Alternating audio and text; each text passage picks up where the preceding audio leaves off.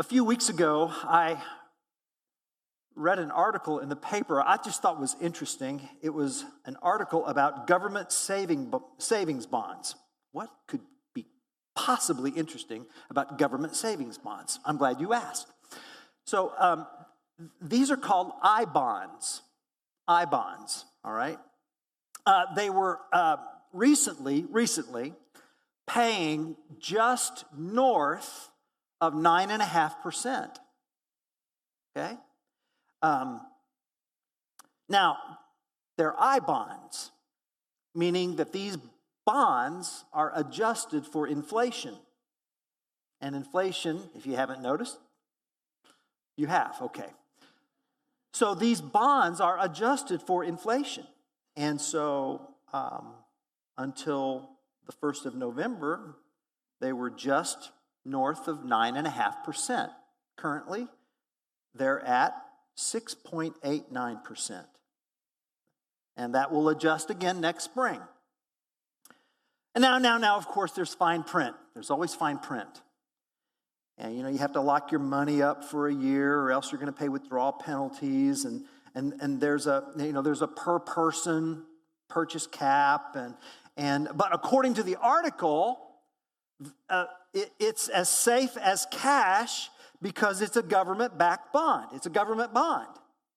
And according to Forbes, uh, US bonds are widely considered the safest investments on earth. On earth.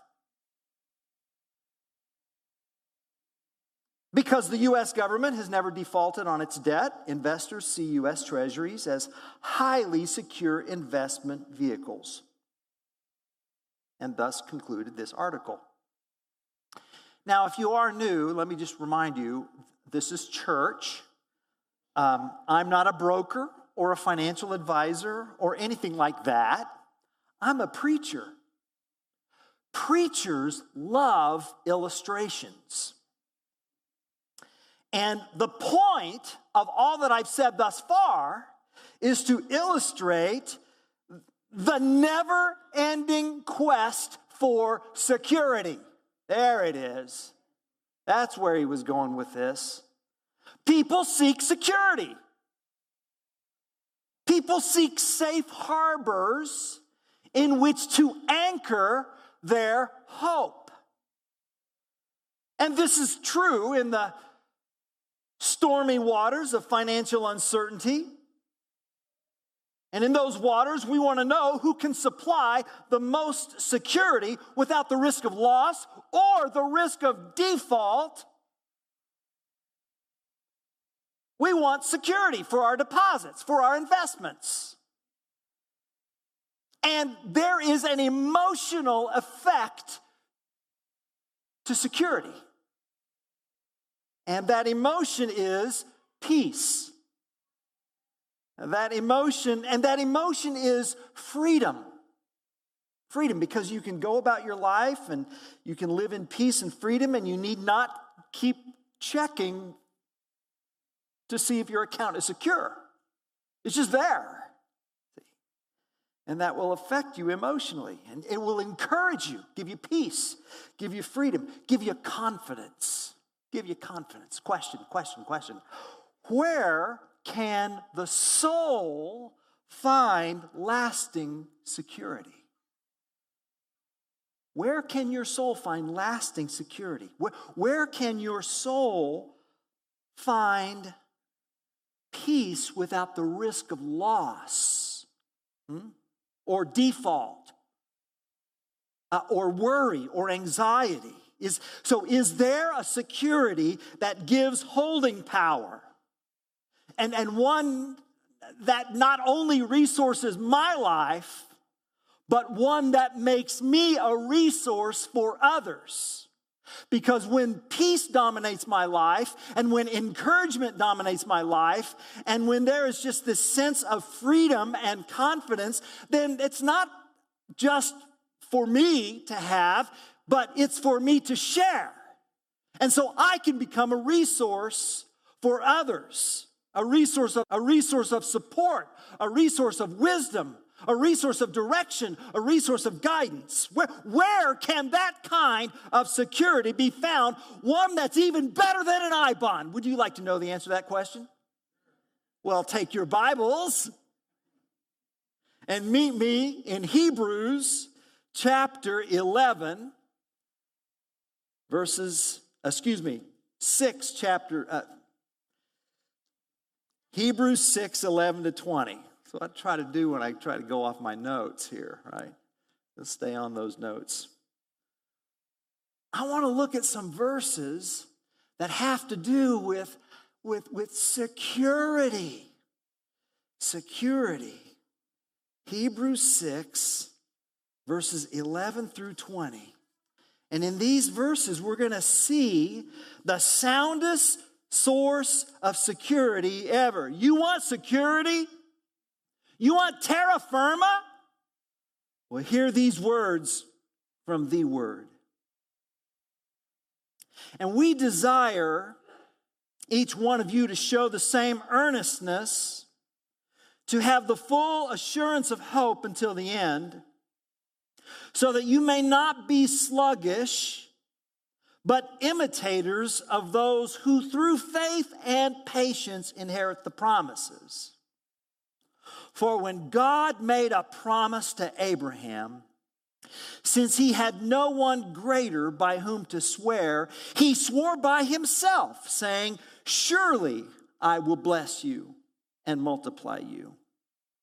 And thus Abraham, having patiently waited, obtained the promise. For people swear by something greater than themselves, and in all their disputes, an oath is final for confirmation. So, when God desired to show more convincingly to the heirs of the promise the unchangeable character of his purpose, he guaranteed it with an oath, so that by two unchangeable things, in which it is impossible for God to lie, we who have fled for refuge might have strong encouragement to hold fast to the hope set before us. We have this as a sure and steadfast anchor of the soul a hope that enters into the inner place behind the curtain where Jesus has gone as a forerunner on our behalf, having become a high priest forever after the order of Melchizedek. This is the Word of God.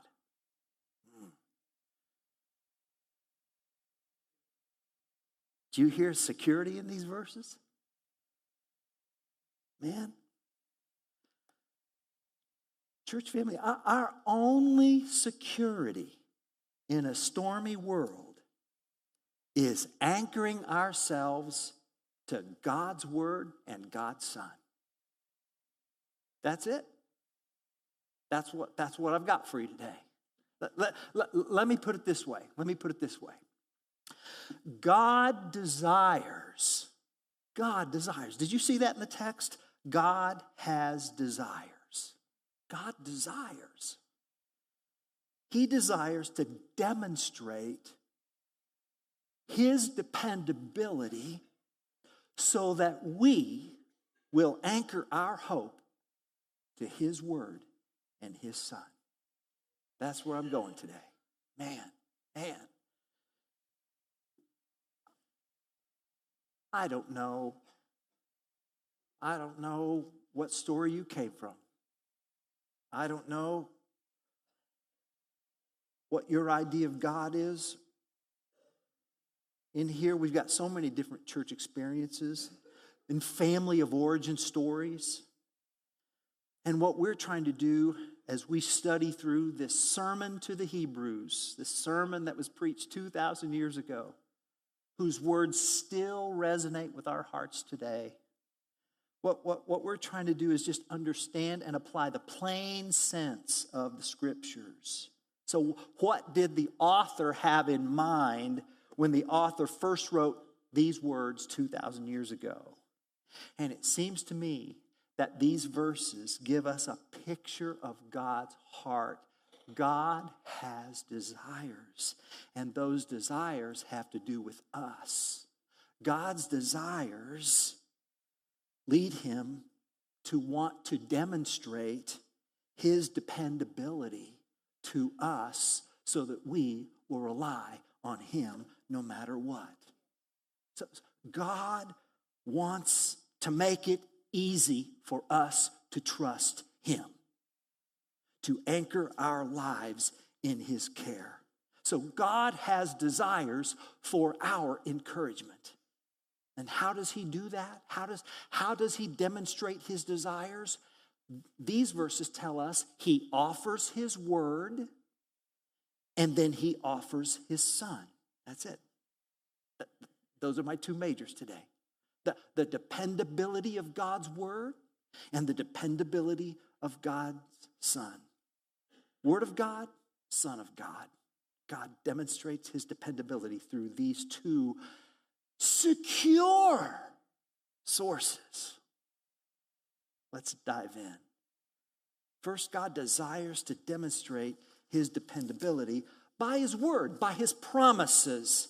Verse 12 says, Be imitators of those who through faith and patience inherit the promises. There we go. Promises, word, the word of God. Now, now, who does the author have in mind for the original audience to imitate? Well, look at verse 13. You see? Abraham. For when God made a promise to Abraham, so the author says, I want you all to be like Abraham. I, I, can you see yourself in the life of Abraham? So don't just read the Bible trying to seek just data points. Read the Bible saying, well, that's, that's, well, that's my life that's in there. This is me. You see yourself in the life of Abraham? And, and you say, well, why Abraham? Well, the congregation was predominantly Hebrew, and Abraham was the father of the Hebrew people. And so all the, all the author would need to do is say, Abraham. And, and the congregation, with their heritage, with their Hebrew heritage, would immediately just think Genesis 12, 1 through 3, when the Lord said to Abram, Go from your country and your kindred and your father's house to the land that I will show you. And I will make of you a great nation. And I will bless you and I will make your name great so that you will be a blessing. And I will bless those who bless you and, and, and he who dishonors you, I will curse, and in you all the families of the earth shall be blessed. God, in his sovereign election, chose Abraham to be the father of the Hebrew people. And God called him, and the man was 75 years of age when it happened. And his wife Sarah was beyond childbearing years. And yet they left all they knew, all they knew. And they journeyed to a land they'd never been. And they were like refugees. And all they had was the promise of God. That's all they had. And you read the story of Genesis, you read about Abraham, and, and then you know, you get to Genesis chapter 15 uh, after, after an unsettling event in Abraham's life. And, and in Genesis 15, Abraham's, he began to waver. He said, you know, Lord, I, you know, I'm not getting any younger. How's this going to work?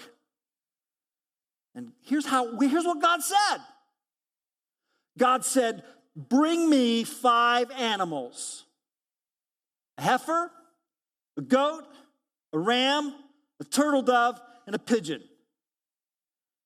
So Abraham did. And then God said, Kill them, cut them in half.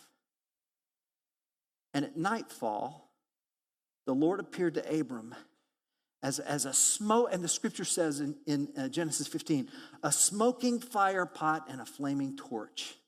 And in our contemporary world, we're, we're going, what's that all about? Well, in our world, when we want to sign covenants or agreements, we get, we get out the pen and the paper and the witnesses and we sign, and there's official documentation, etc., etc. Not how they did it back then. Back then, in the ancient Near East, there was a covenant making ceremony whereby the parties of the covenant would slay animals in half, and then they would walk through the half. They would walk through the half, and, and they and uh, you know, and it was almost like a figure eight pattern, as if to say, if I don't keep my covenant, may what happened to these animals happen to me. See? And they would walk in a figure eight between these animals. But here's what's interesting. Here's what happened in Genesis 15. When you go to Genesis 15 and you read it, Abraham didn't do any walking. God did the walking. As if to say, I alone assume the obligation. That's the promise. That's a promise that Abraham depended upon. And of course, you keep reading Genesis, and, and God came through. God came through, and he was a hundred years old, and, and I mean, and, and, and Sarah, I mean, and, and, and Isaac was born, and they named they named him Isaac, and Isaac means he laughs. He laughs. Uh, Genesis 21, why, why he laughed? Because who'd have thunk it? Yeah. The child of promise. Child of promise. And, and those of you who know the story of Abraham, you know what happened next. You know what happened next. Genesis, Genesis 22. Genesis 22. The Lord tested Abraham. The Lord tested Abraham. The Lord said, Take your son, take your only son, take your only son whom you love, take your only son whom you love, Isaac. Wow, that, that's how it's put. And offer him as a sacrifice. Now, who would do that? What kind of a God would do that? The kind of God who wants to test our faith. That's who. And eh, scripture says Abraham obeyed him. And, and, and as he reached out his hand to slay his one and only son, whom he loved, Isaac, eh, I mean, a second more and it would have been over. An angel of the Lord interrupted. Cancel that order.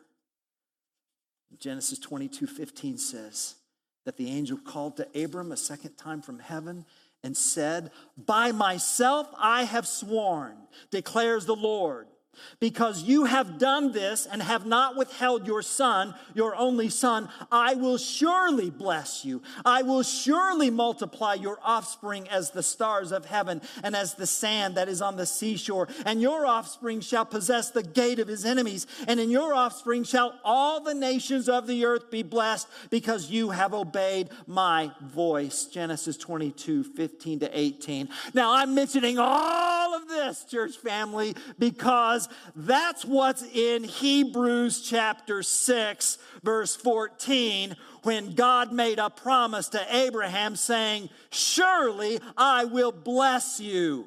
Sure, literally, surely I will bless you with blessing. I will increase you with increase. Abraham's faith was resolute in the God of this universe.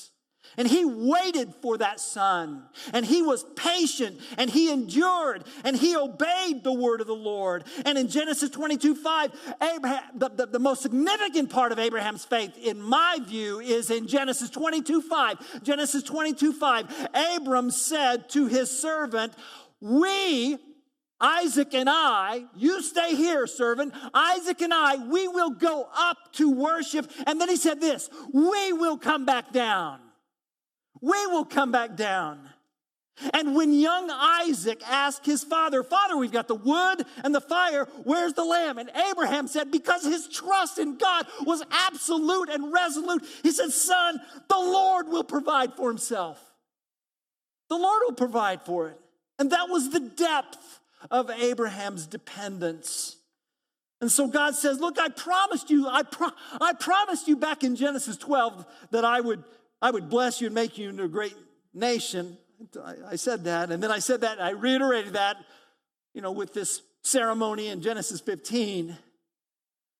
But now, I'm going to back it up. I'm going to, now I'm going to back my promise up with an oath. Surely I will bless you.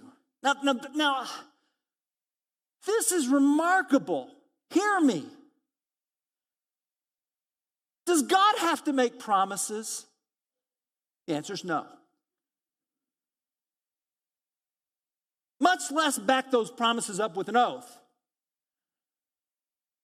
Do you know why God does not have to make promises? Look at verse 18 in, in Hebrews chapter 6. The answer is there. You see it? For it is impossible for God to what? Lie. Yeah.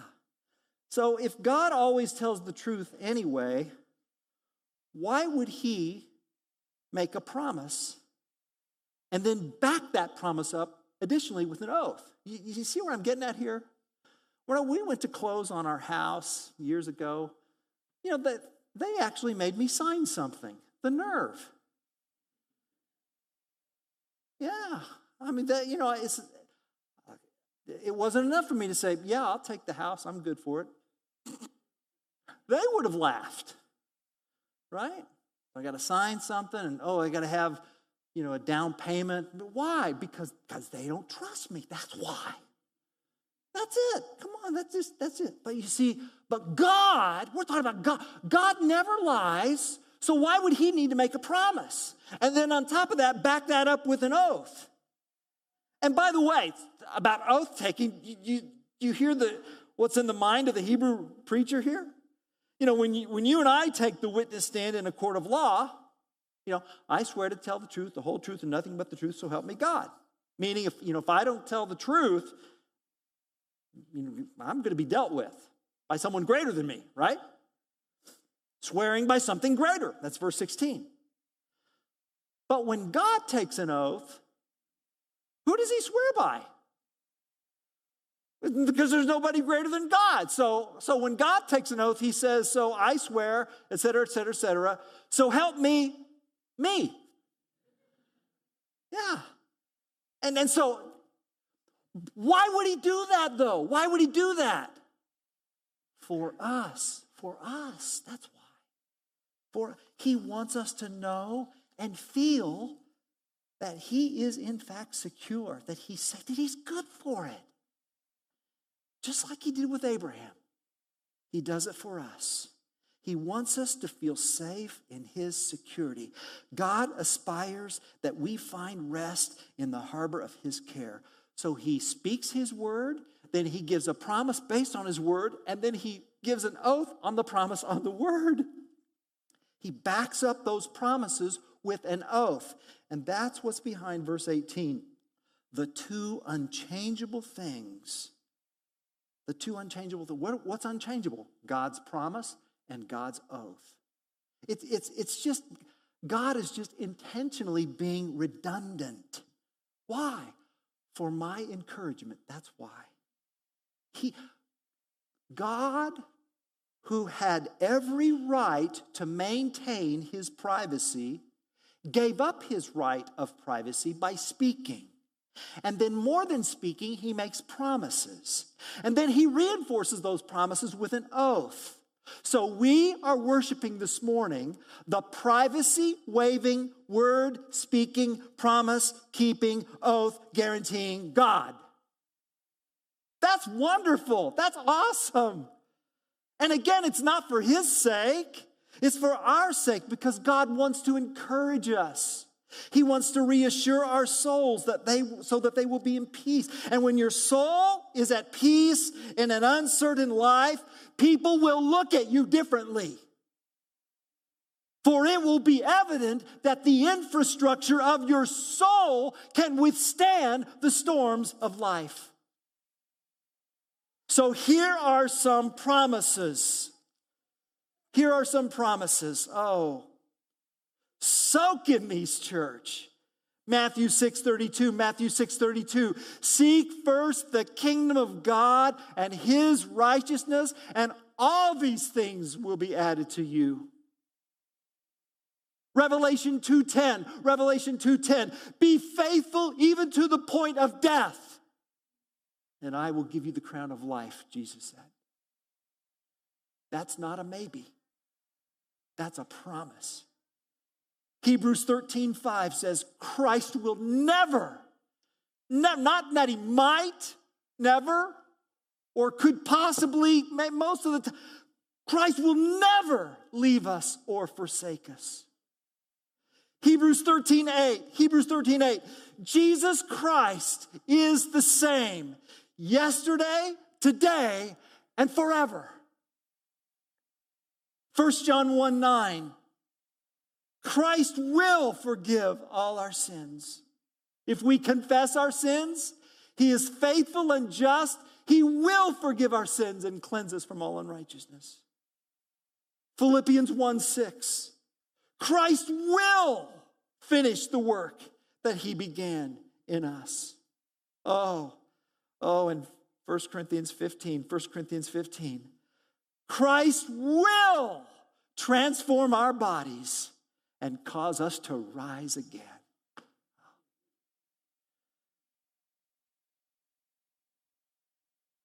The reason why we encourage daily time in the Bible, church family, is so that we who have fled for refuge will have strong encouragement to seize the hope set before us. God, God wants your heart encouraged by His Word. That's, that's why we need to be in His Word. It's, we're not asking you to do a mindless, mind numbing spiritual chore. We're just inviting you to have your heart encouraged by God's Word. Just like He encouraged Abraham. God wants you to be encouraged. God wants His Word as a bouncer at the door of our brains in order to expel the world's lies while admitting the inerrant truth of His Word. All for our encouragement and joy and laughter. Huh? Oh, I mean, couldn't we all use a good belly laugh? Well, get in God's Word and He will make you laugh. He desires to demonstrate His dependability by His Word.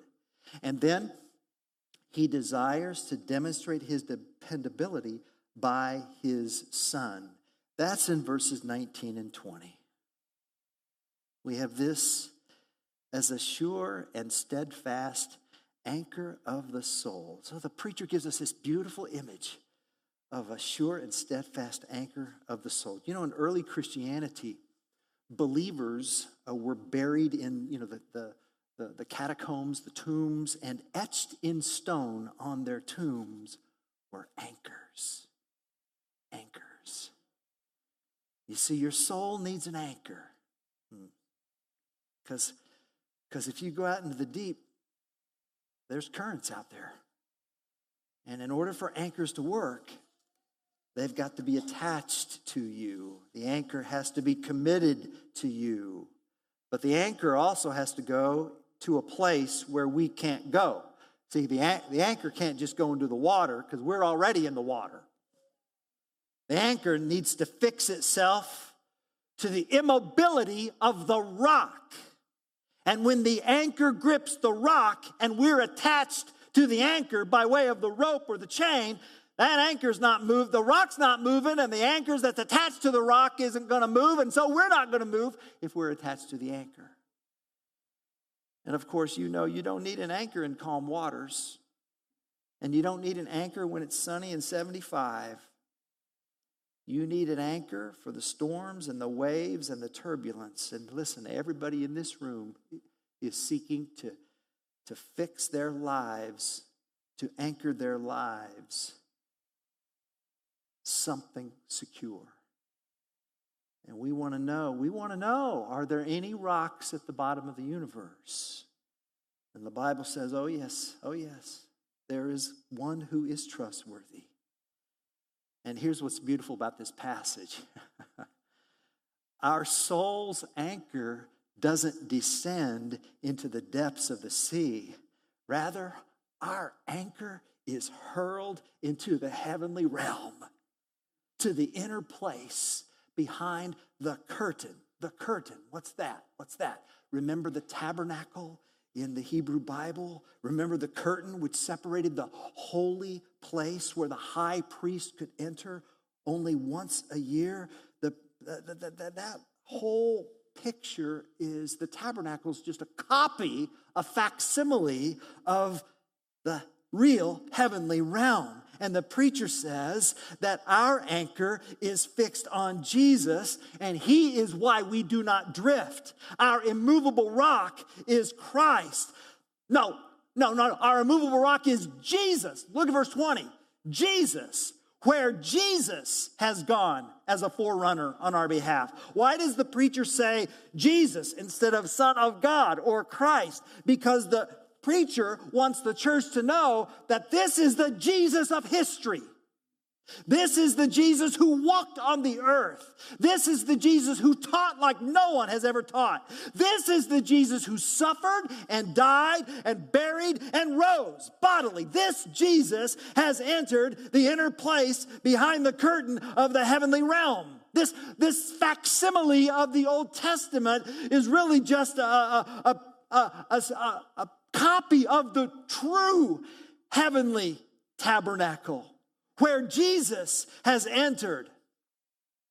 And whereas in the facsimile, the high priest went one day out of the year, this Jesus has entered and he remains there on our behalf.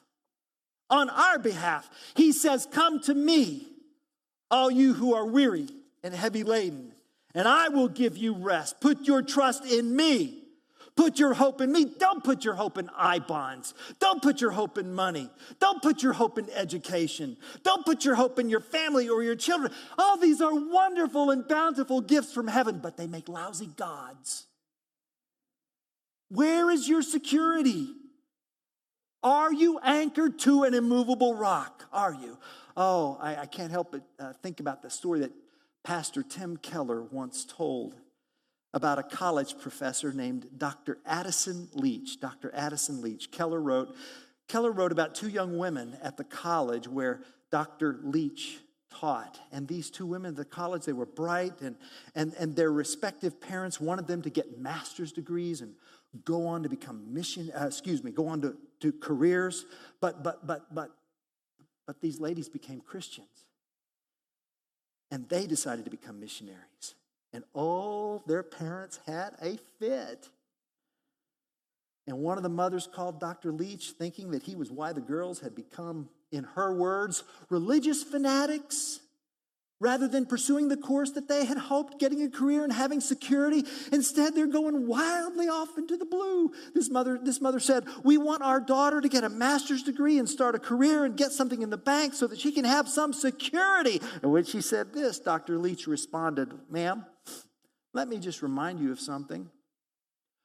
We're all on a little ball of rock called Earth, and we're spinning along through space.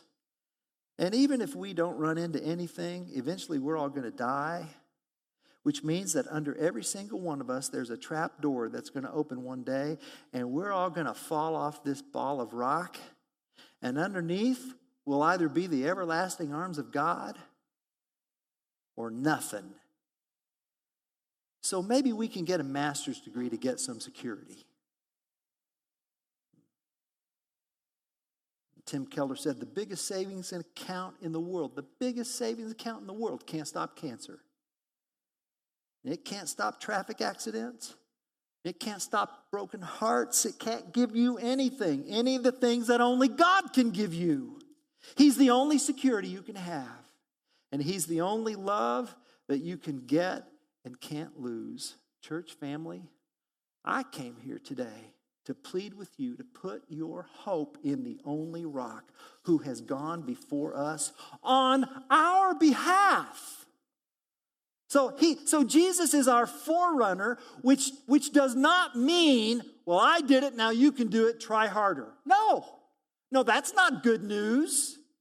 No, no, the good news is that he is there to say, I've done this for you on your behalf so you don't have to. I am here, Jesus says. I am here in capital R reality, the heavenly realm, on your behalf so that you can anchor your hope in me. And hope, listen, hope is not a rope dangling in midair for my weak and frail hands to grasp and seize and hang on to. That's not what we're talking about. Hope is the guarantee that all will be well because Christ lives. There it is.